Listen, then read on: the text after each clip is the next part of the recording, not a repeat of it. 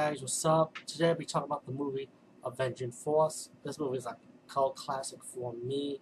I grew up doing the action movies back in the days, especially when it was on television. It was my first taste of this movie on tele television, and later on I was finally having a copy of it on DVD. I mean, many years later, of course, when DVD was around. Uh, the, the, copy I have is actually a Region 2 DVD, and it only plays Region. Uh, it's a, it's, if unless you have a Region 3 player, it will work great. Um, no special feature, but it does have English subtitles. Like if you don't, you don't really need it though, because English dubbed anyway. It's, it's English language anyway. Um, I like it. I like this movie. A lot of people have mixed reactions towards it. I like it. I mean, it's, it's one of those one of those nothing new material movies that when when you were one of a survivor, you had to survive this game against these assassins, run by this corporate leader. Uh, I like the villain in this movie. The villain in this movie was really good. He was like one of those villains that you gotta hate. He was like a crazy ass villain.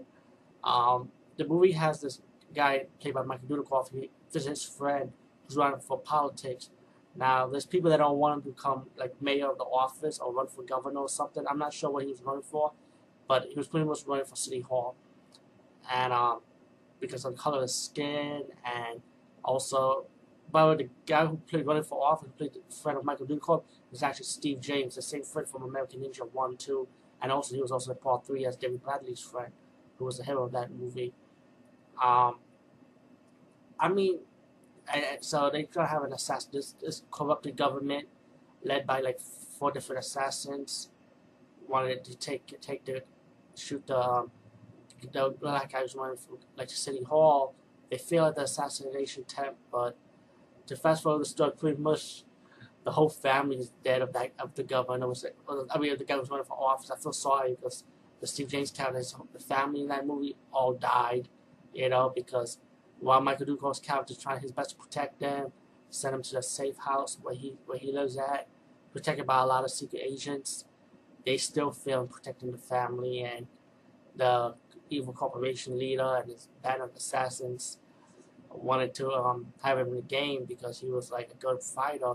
So they kidnapped his sister, and Michael Dudikoff's character pretty much have to go to the swamp and to the bayou to save his sister. But um, it was a trap so he can take his sister, but all the hunters leading him off the boat. They wanted to go to the bayou because it was like to tell him that you gotta go that way, you can't escape. And that's when the game starts with those four different assassins. One is like a muscle head, one is like a young guy has a shotgun. One guy is like a samurai who wears the white mask. And the fourth guy is actually the leader of the group who's like the crazy villain I was talking about who like to strangle people with the barbed wire, the, like a barbed wire he has wearing a hawk mask. But the catch is that there is also a fifth member of the group which never appeared, you know, as Michael Dudikoff's character battled these assassins one by one, and he finally got his sister out. She was injured, so he took he took her to the government agency so she stayed in the hospital. Then he goes after the final guy who was the leader of the group and finding him in a one-on-one battle and defeated him.